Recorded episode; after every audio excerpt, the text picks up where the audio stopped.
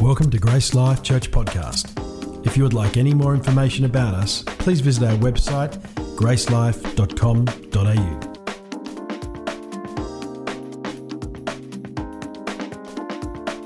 Is to say, no, that's just not going to happen.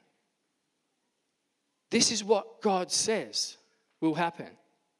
And he dismisses what God had said. Anyone else ever do something like this, like Peter? You read the word, you hear someone share from the word, and you come, that's not right. No, that doesn't apply to me. No, we just dismiss what the word says. But it's clear that this is going to happen because Jesus said it was going to happen. I think Peter's mistake is that he didn't listen to what Jesus was saying. He immediately stood up and said, no, I'm not going to desert you. We've got to pay attention to what the word says. We've got to pay attention to what Jesus says to us. When we read the scriptures, are we listening to actually grow and mature and be transformed, or are we listening to argue? Are we listening to try and bend it towards our own lives, to fit our own agenda, to make things sound good or to kind of, you know, make ourselves feel good? I think sometimes if you're every time you open the Bible and you walk away just thinking, oh, God's word just loves me. You might be, if he does love you, but if the word is always just agreeing with you and your way of thinking and your way of doing things, you may be reading it from your perspective rather than allowing his word to shape and change us, trying to read from our own perspectives into it. And Peter dismisses the word of God and he misses the why of God. Because Jesus actually told him, even though this is going to happen, there's purpose in it. Even though this is going to happen, there is a plan that God is outworking through this. I kind of get into those conversations at times where people are just like, no, God, how could God say that? How could God do that? Why, I don't believe that God could do that, without actually getting to why it's there or why he has said it. Because the why is really important. It wasn't just a full stop. You guys are going to desert me. Even though Peter heard only that part of it, or it seemed like he heard only that part of it, there was a purpose in it. So I would submit, rather than dismissing the word and saying, no, not me, never me. Everyone else might, but not me. Peter's disposition towards Jesus' word, it would have been better to lean in and say, really, God? We're going to desert you? I don't want to. My heart is that I don't want to ever leave you. God, can you show me why? Can you walk with me through it? If that's what I have to go through, then would you sustain me in the middle of it?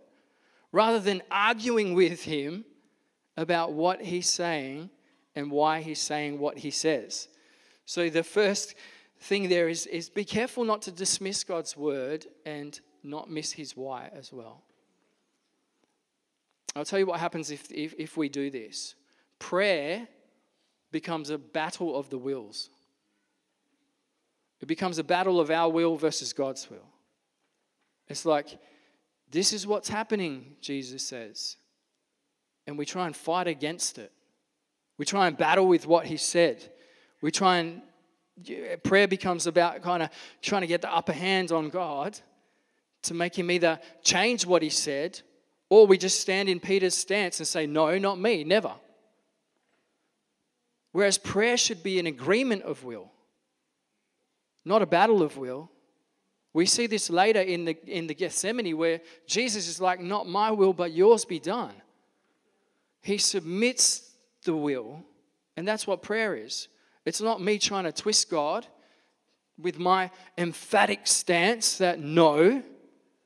It's about me aligning my will with his will and agreeing with what he says and then walking in obedience what he says, sustained by the grace that he gives with what he says. So he dismisses it. No, not me. I will never leave you, Jesus. Here's the next thing that we see Peter do. Peter swore that he would never leave Jesus. Then he swore that he never knew Jesus. Isn't it funny that in just a couple of verses, the disposition of Peter's heart changes. And the declaration of Peter's mouth changes even more. He swore that he did not know him. When Jesus was brought out, you actually read it in Mark. It says that he swore, cursed himself, and said, "If I'm lying here, then I'll be cursed. I do not know him." When Jesus is brought out, when he sees him and they're challenging him, hey, you're one of them. You're one of those Galileans. You were with him, and he's like, no, I don't even know him. I don't even know him. Peter swore, a curse on me if I'm lying. I don't know this man you're talking about. And immediately the rooster crowed the second time, just as Jesus said it was going to happen. Exactly like he said. And so 1 minute we see Peter swearing that his eternal allegiance to Jesus. I'm not going anywhere. I'm never, ever going, Jesus. And then just a few hours later, we see him swearing, I don't even know him. I don't know him. So what happened in the middle there? Can I suggest to us, we got to be careful whose strength we try to stand on. So when Peter's like, I'm not going anywhere, I can tell you he is standing and declaring based on his own strength rather than on God's. Don't try to stand on your own word. Stand on God's word. We want to stand on his word. Proverbs 16, 18 says, pride goes before destruction and haughtiness before a fall. He was adamant. He was like, that's never going to happen to me. Maybe everyone else here, but not me. And we can see that there's this element of pride in Peter's declaration because it's I-focused. I won't. He's based upon his own strength. Here's a word from Paul in Ephesians 6. He says, a final word, be strong in who? Be strong in yourselves, people. No. Be strong in the Lord and in whose mighty power? In his mighty power. Be strong in the Lord and in his mighty power. Rest in his strength. Rest in his grace. I feel to challenge us even as a church to be careful what we declare in and of ourselves. Now, we've heard in the last few weeks, we've been talking that there is a time coming when the church is going to experience greater persecution. Where do we see that idea? In the Bible. And who says it? God. So let's not dismiss it, okay?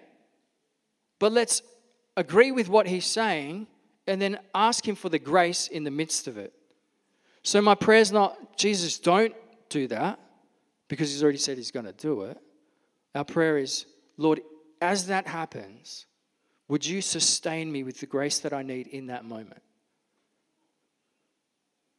We want to stand on his word, know what he says, and allow his strength to be our strength.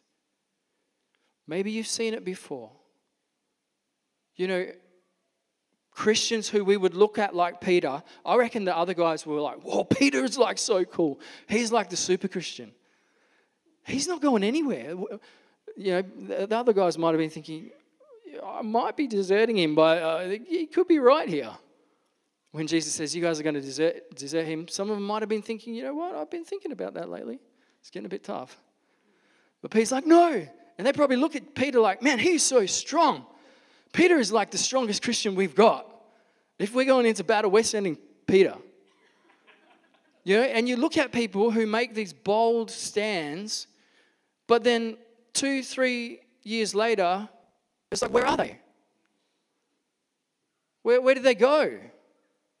Maybe it was just their pride, or maybe it was just they were standing on their own strength rather than being desperate for God's grace. I think that's the difference, is that is what will sustain us over the long term. If you want to try and stand alone in your own strength, then you might come undone. But here's the grace in it, right? Here's the grace. Jesus tells them this so that they know what's happening.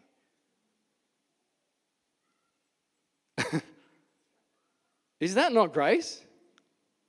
So they're not surprised, but they know that in the midst of it, He's got a plan, He's got a purpose. They can call on Him, they'll walk with Him, His presence will be there. And He's giving them an encouragement that this is going to happen. So I think sometimes it's in that. It's not just standing on what your declaration. It's resting in Him. It's positioning yourself in Him. It's drawing on the grace that He has for that day. Now, when it comes to, I'm going to make a stand for Jesus, I believe we are called to stand for Jesus. We are called to. But what are we standing on? Is it our own strength? Or is it His grace? Are we going to stand on His word? Because He will continue to keep us in that. Sometimes we understand as well that Jesus will bring us through certain things. He'll take us through it to get stuff out of us. Okay, so He knew how Peter was going to deny Him. He even said it to him. By the end of the night, this is what's going to happen. Peter's like, no, never. And he's like, well, sorry, Peter, there's some more bad news for you. It's actually going to happen like this, and there's going to be a rooster, it's going to crow, and then you're going to deny. But it comes out, like he comes out the other side, and Peter becomes this incredible man of God who we read scripture that the Holy Spirit inspired him to write. But I reckon he had to go through some of these things to get some of that stuff out of him. So maybe a change of perspective is needed. As the Lord walks us through difficulty, perhaps He's wanting to take some stuff out of us that maybe shouldn't be there. Perhaps the journey here for Peter, and we see at the end of this, it says that he broke down and wept when he realized that it happened exactly how Jesus said it would. So he was like, oh man, I've actually done this. And I don't know the emotional stuff that he would have walked around with thinking he denied Jesus. The rest of the guys, what would they be saying?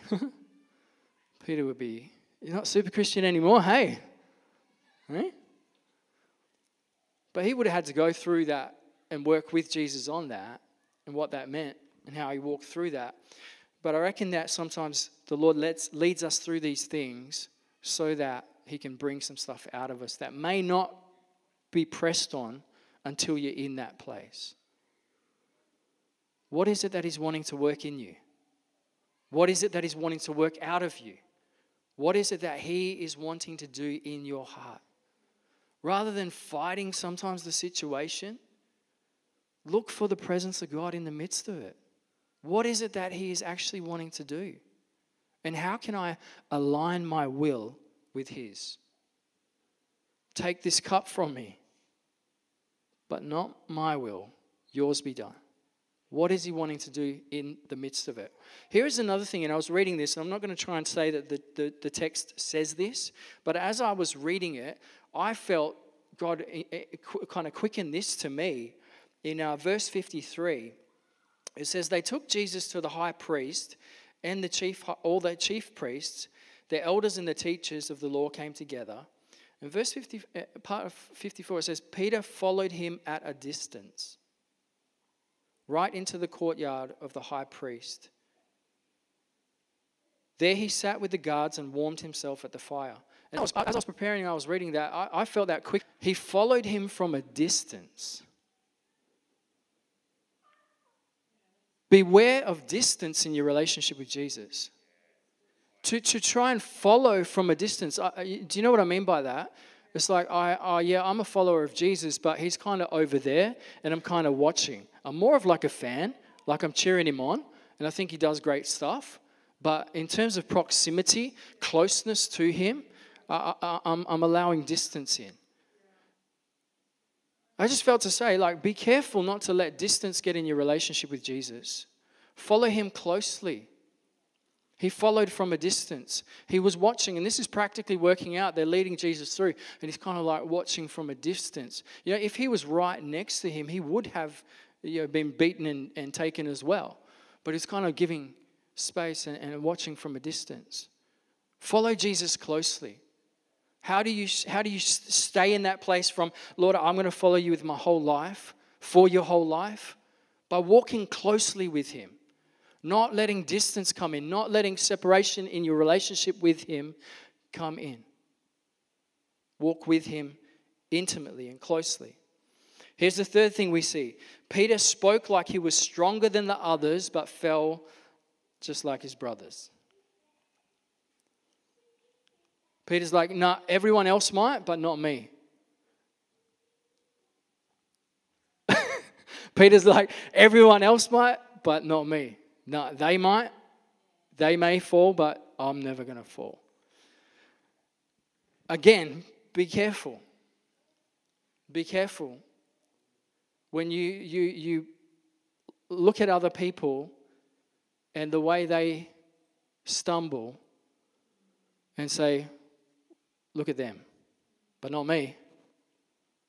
Look at their sin, but not mine. Look at how they struggle, but not me. Be careful.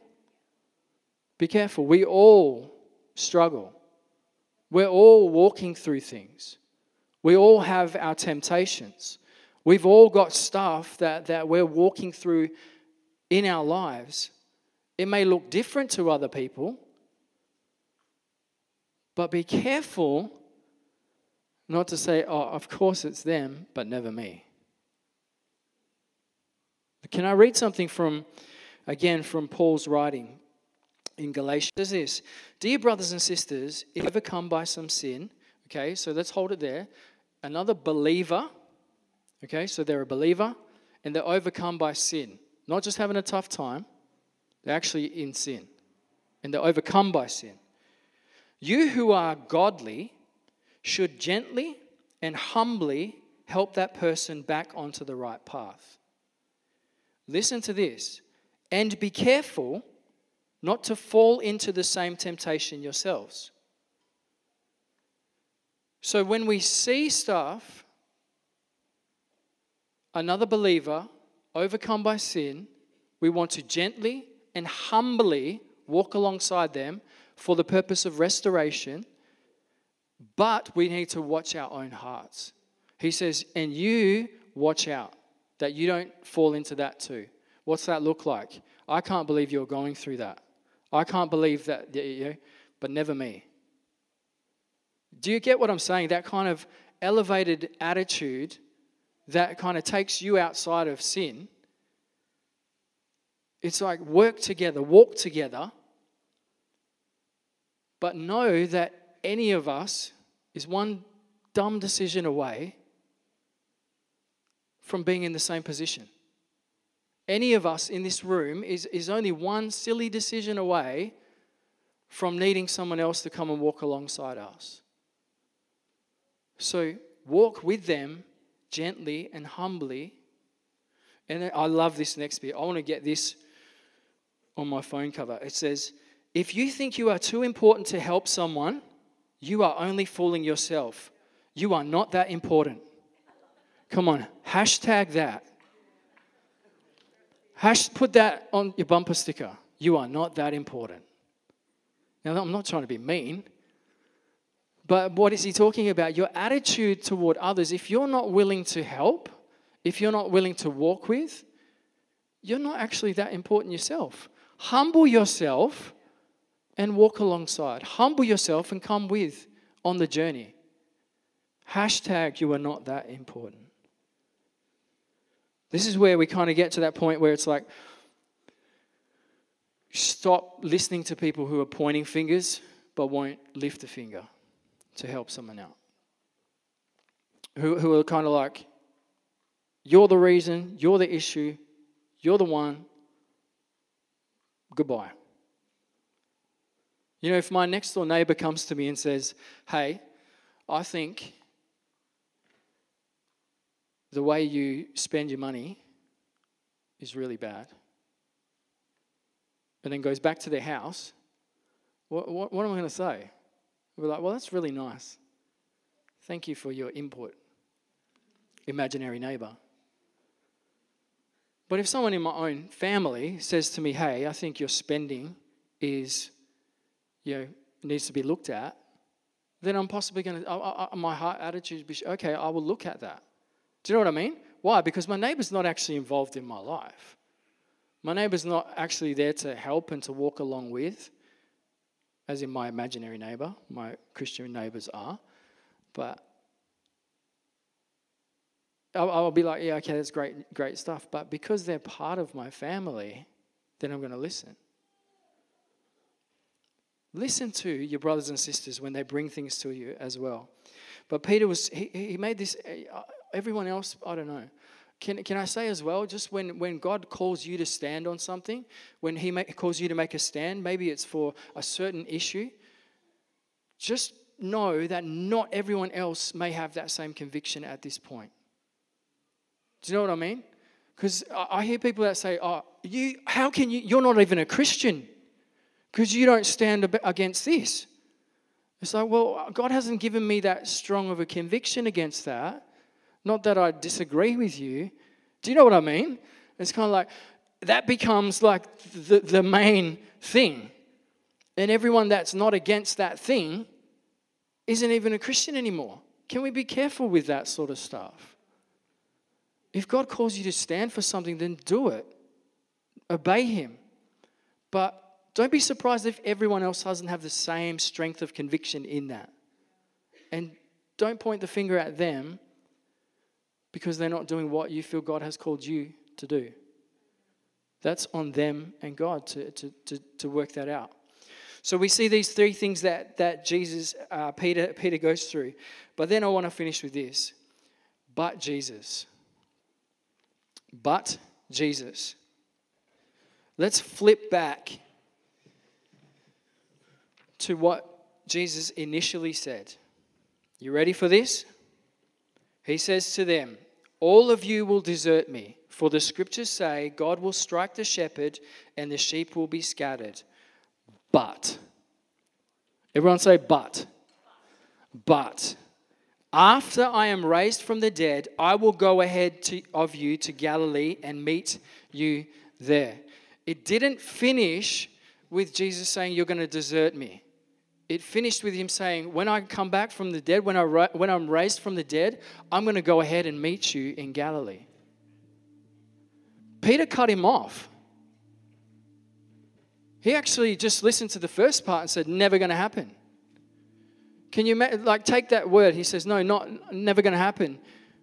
When Jesus says, I'm going to go ahead and meet you there. Not never going to happen. Is he saying that? I think he actually just cut him off. And so Jesus prepared them for what they were about to walk through, but he also said to them, I'm going to be at the end of it.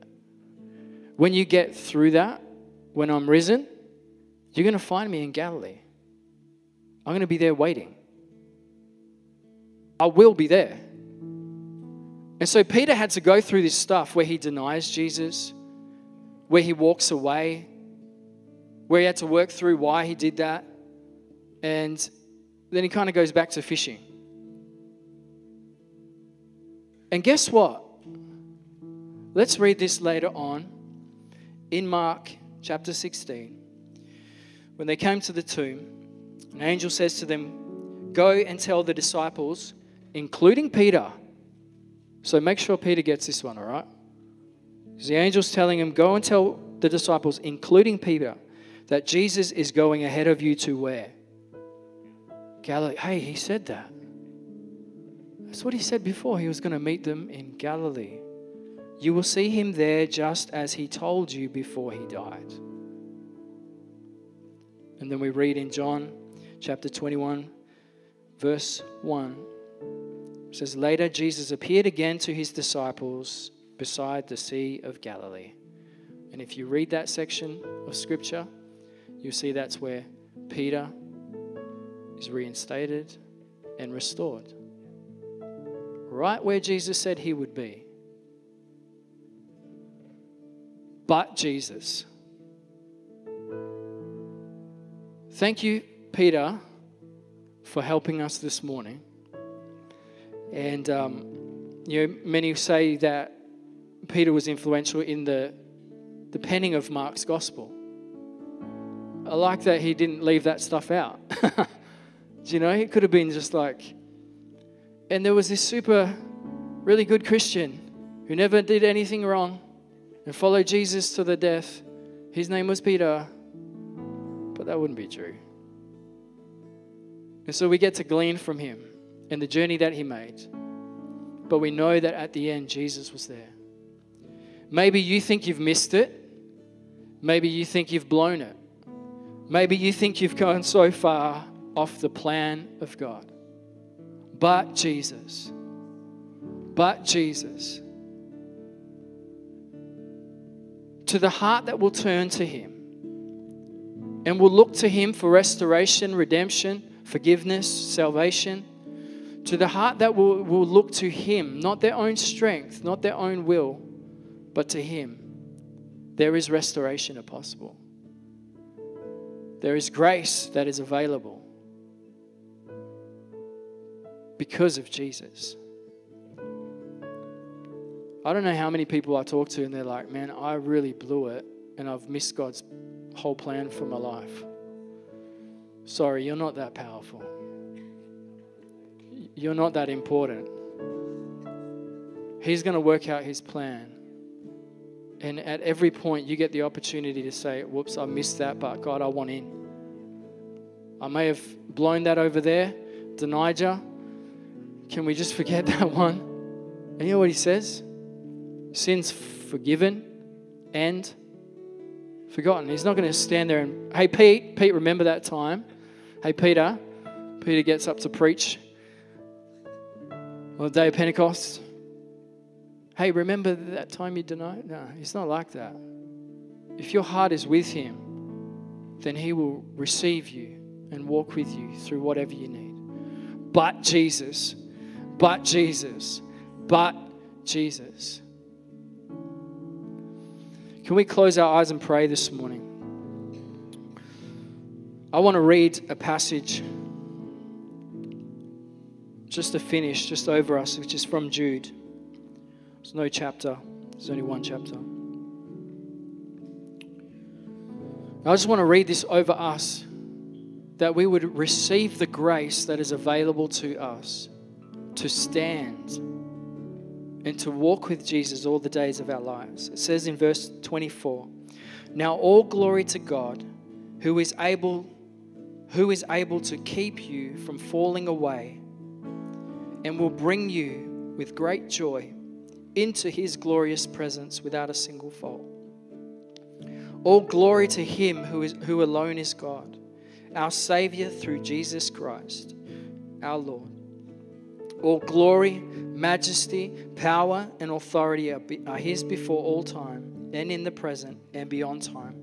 Amen. To him who is able to keep you from falling away and will bring you with great joy into his glorious presence without a single fault. Lord, today we look to you, the one who is able to hold us, to preserve us. We look to you, the one who holds us in his hand. Your promise is that we won't be snatched out. Lord, your strength and your might, we look to you to strengthen us, your grace to sustain us. Lord, help us to have humility in our hearts, that we're not trying to stand on our own declaration of our own strength and our own goodness, Lord, but we're going to stand upon yours. Not about what we've done, but what you have done. And I pray for every person in this room, Lord, whose heart is towards you. that you would empower us with your grace to stand in the moment, to walk through whatever we need to walk through, and to align our hearts with yours in the midst of it. We praise you for who you are, and we thank you. We thank you that you're always before us. You've already gone ahead. You even tell us that you've gone ahead to prepare a room, that you'll see us on the other side. So we thank you, Lord, for encouraging us today, strengthening us today, giving grace again today. Just while everyone's still focusing on the Lord, if you're here this morning and you particularly feel that you've been trying to do it in your own strength,